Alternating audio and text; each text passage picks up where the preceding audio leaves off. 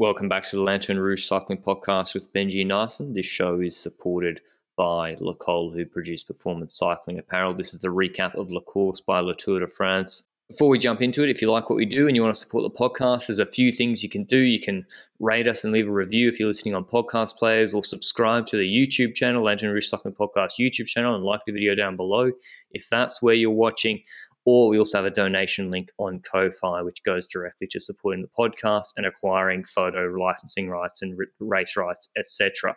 But speaking of help, this podcast is supported by our show partner, Le Col. Le Col produced performance cycling apparel that's made at the base of Monte Grappa in Italy. If you're interested in picking up some Le Col kit during the tour across the next three weeks, you can use the all caps LRTDF 20, that's LRTDF 20, which will get you 20% off all Le Col items. They've just launched their lightweight collection, which will help you stay cool in summer on long rides, and is made of their most breathable fabrics and material yet for the hot summer clients. So thanks to Le Col for supporting the podcast.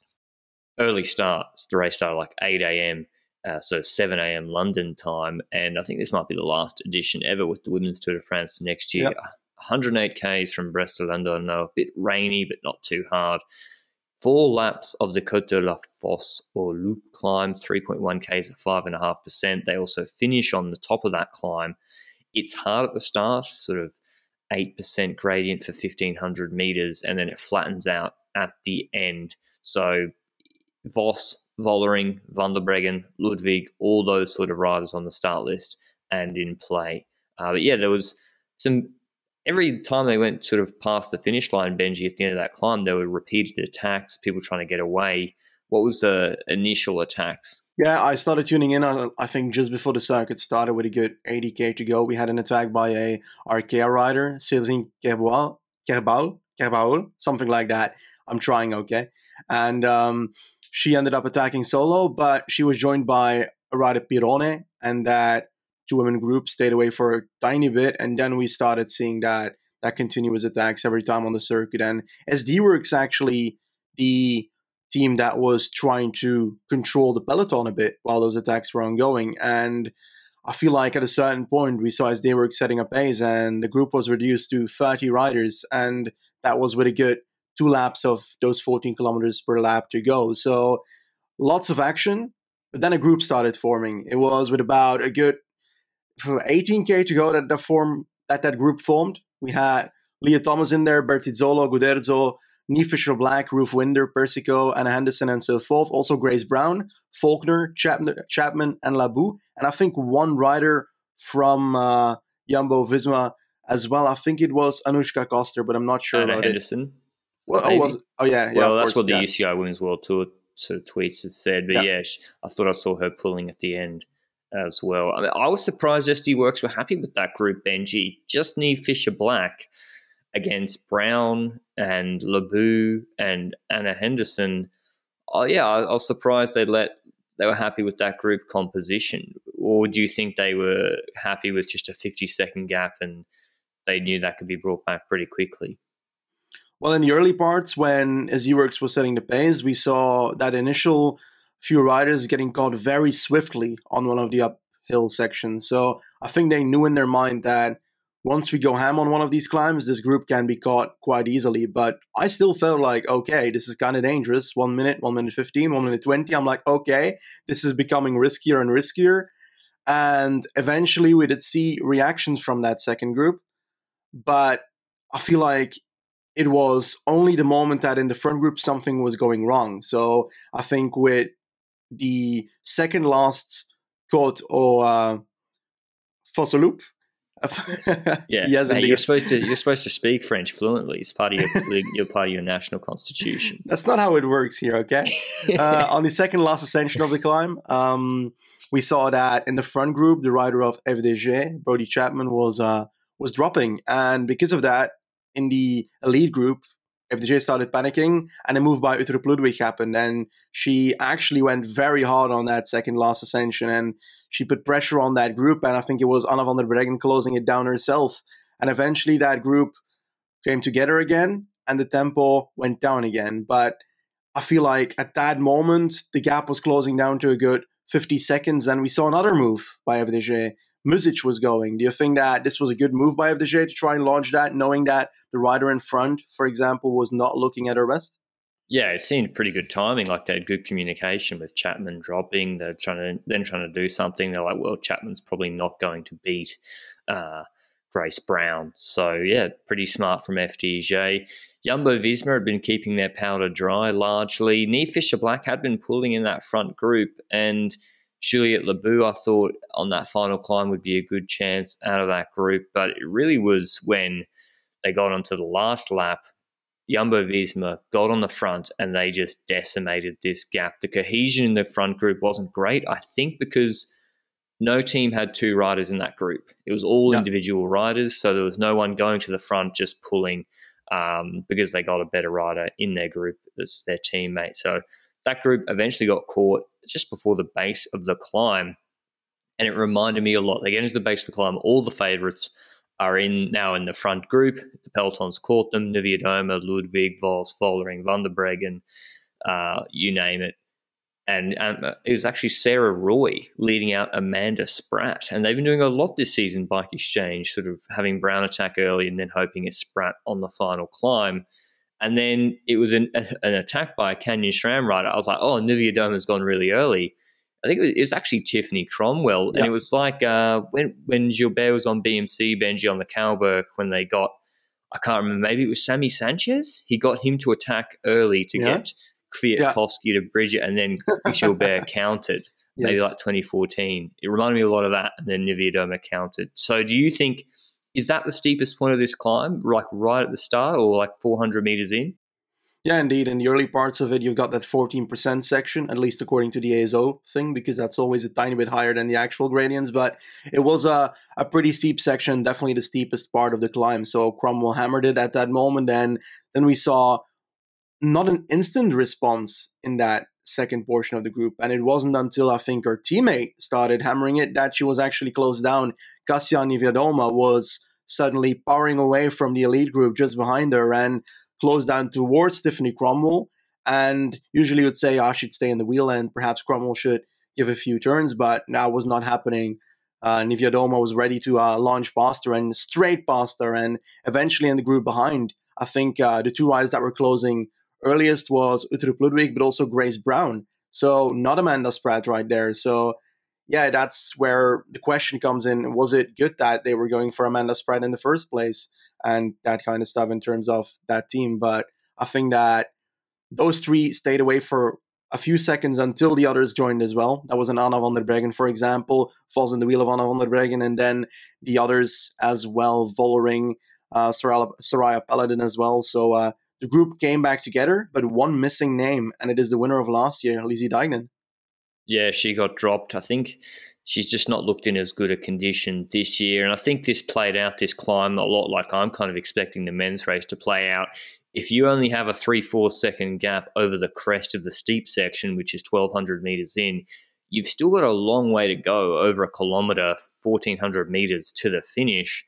And say you're Kasia Niewiadoma, Vollering's behind, Van der Breggen's in that group. Van der Breggen's not helping her so those three, there's not much, you know, collaboration. It was like Schachmann and Alaphilippe in Tour de Suisse stage two, I think, where Alaphilippe attacks, Schachmann's there, they look at each other, MVDP comes back. Same scenario, the quicker women come back, being Vollering and Marianne Vos, but Ludwig goes to the back of the group and she, they go under the Flamme Rouge. She knows, well, maybe she shouldn't have known because of what happened later, but she's like, I'm not going to beat Vos and Vollering in a sprint. She attacks to the right hand side really hard.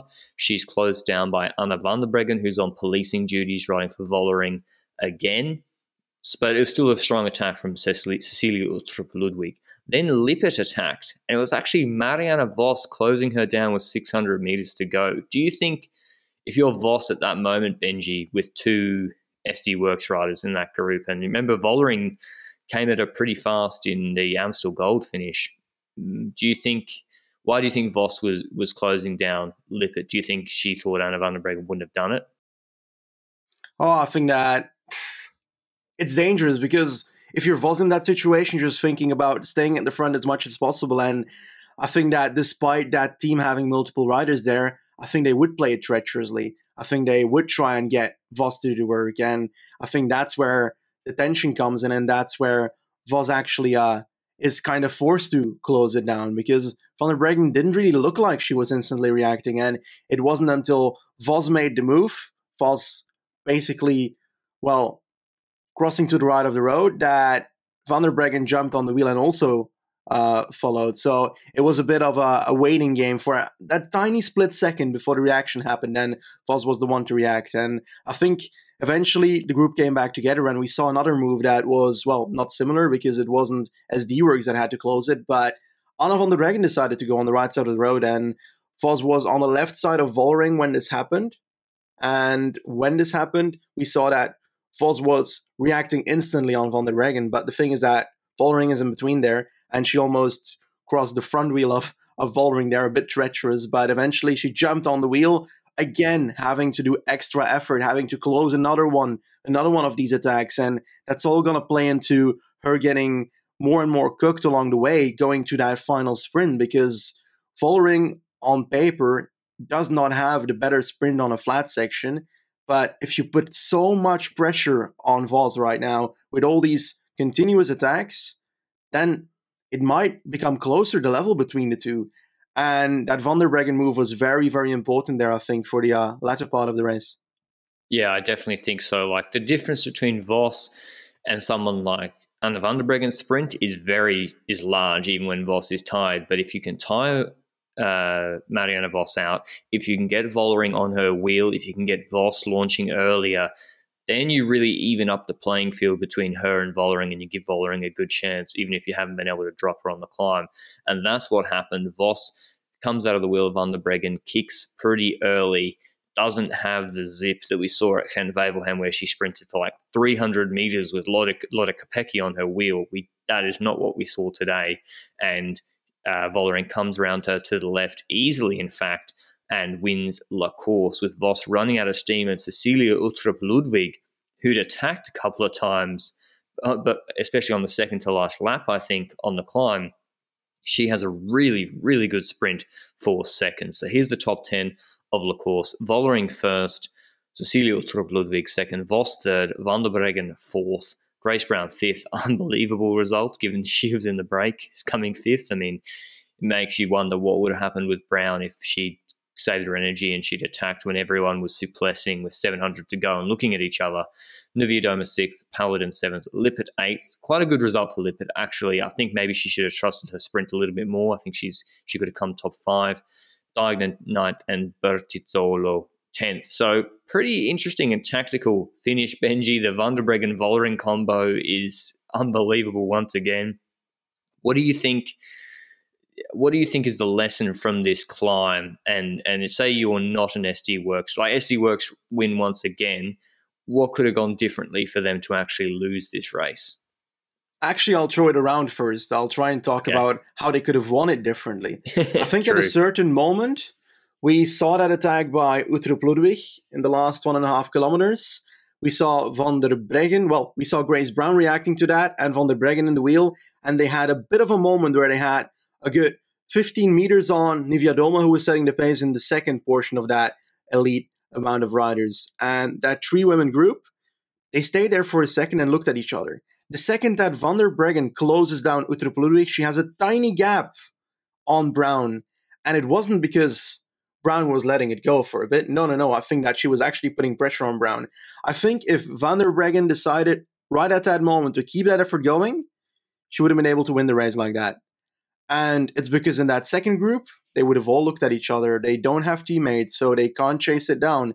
They're going to have repetitive attacks left and right. Nobody's going to want to take over. And Uttrup Ludwig, I don't believe she would have been able to close it because usually she gets countered. And when she does, she's not able to respond instantly and, and get back on the wheel. So I think Van der Breggen could have won this race if she went forward there. But then again, they won in the end. So does it really matter? Not really. And it's a split second decision. And I guess they uh, had their plan set out for Vollering and it turned out perfectly. But how could other people have put more pressure on this? I think in the last kilometer, just plainly, there was so much patience and people looking at each other and and fake attacks, like maneuvers that looked like they were about to attack and then didn't attack, and from like multiple riders at the same moment as well. So if like one of them actually made the move, the others would have been like, "Who's going to close it down now?" And then it would have been either Van der Breggen or Vos doing it again. But Vos can't keep repeating that. Vos can't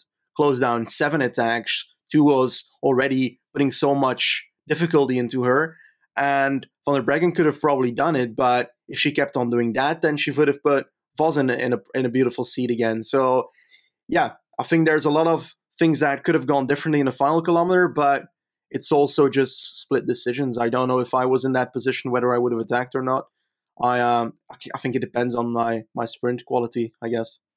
So this is the last major women's race, I think, before the Olympics. Benji. Oh, well, it's been knocked down from World Tour, Women's World Tour level, so it's not going to have as good a start list, I don't think, is it? But anyway, for the Olympics, we got this is sort of a tune-up one-day race. Although, oh, that's not as silly as the men's race.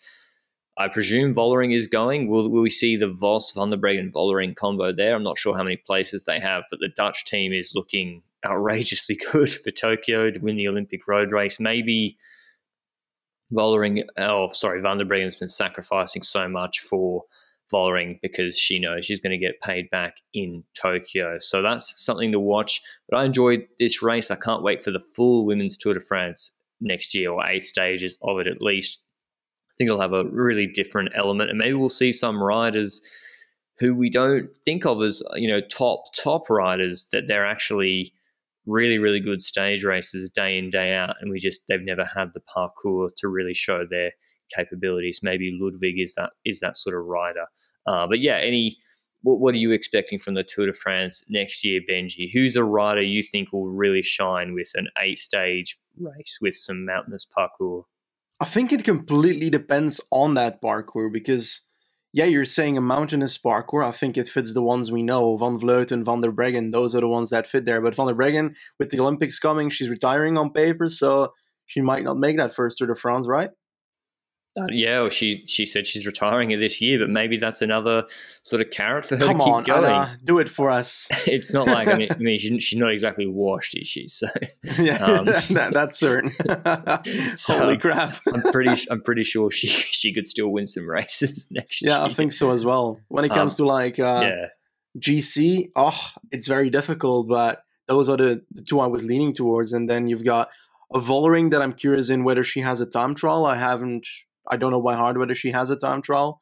And if that comes into play, then I want to see how good she does. But I think the problem there is that I think when it comes to the bigger climb, she's going to get into potential trouble. But on Lagunas de Neila, she was surviving pretty long and we were surprised by her. So I think that I'm just looking forward to it so we have a view on who could do there, who, who could do well there. I Kopecky. If it depends on the parcours, if you get a, a really flat parcours, which we hope doesn't happen, but Kopecky just won GC at Lotto Belgium Tour, won won a stage. She's won so many. She won the national championships in Belgium in the ITT. Kopecky is she's like the uh, yeah she reminds me of van Aert a lot actually. Benji, she's just an incredible sprinter and climbs better than you expect sometimes. A lot of Kopecky uh, when when she wants to, but it won't be that route the route next year, I think, will be too hard for someone like her. Maybe Amanda Spratt will come back. Maybe it's Niamh Fisher Black. Niamh Fisher yeah. Black could, you know, she looks like the next best Mormon stage Passio, racer. perhaps. You never know. Yeah, yeah, true. Moolman-Pasio seems to be amongst the best in the women's world tour. She just never gets the climbs to show it off. But that's our recap of La Course by La Tour. Maybe the last edition probably will be. Uh, thanks for listening and watching. If you want to hear more from us on the Tour de France, you can follow us on Twitter at Lanterne Rouge Cycling Podcast, at Lanterne Rouge CP, it actually is the handle. You can find me on Lanterne Rouge YouTube channel. I have highlights of this race, La Course, and every Tour de France stage. And Benji's doing a PCM playthrough on the Benji Naesen YouTube channel every day. So the links are in the description below, but we'll see you with the men's recap later. Ciao.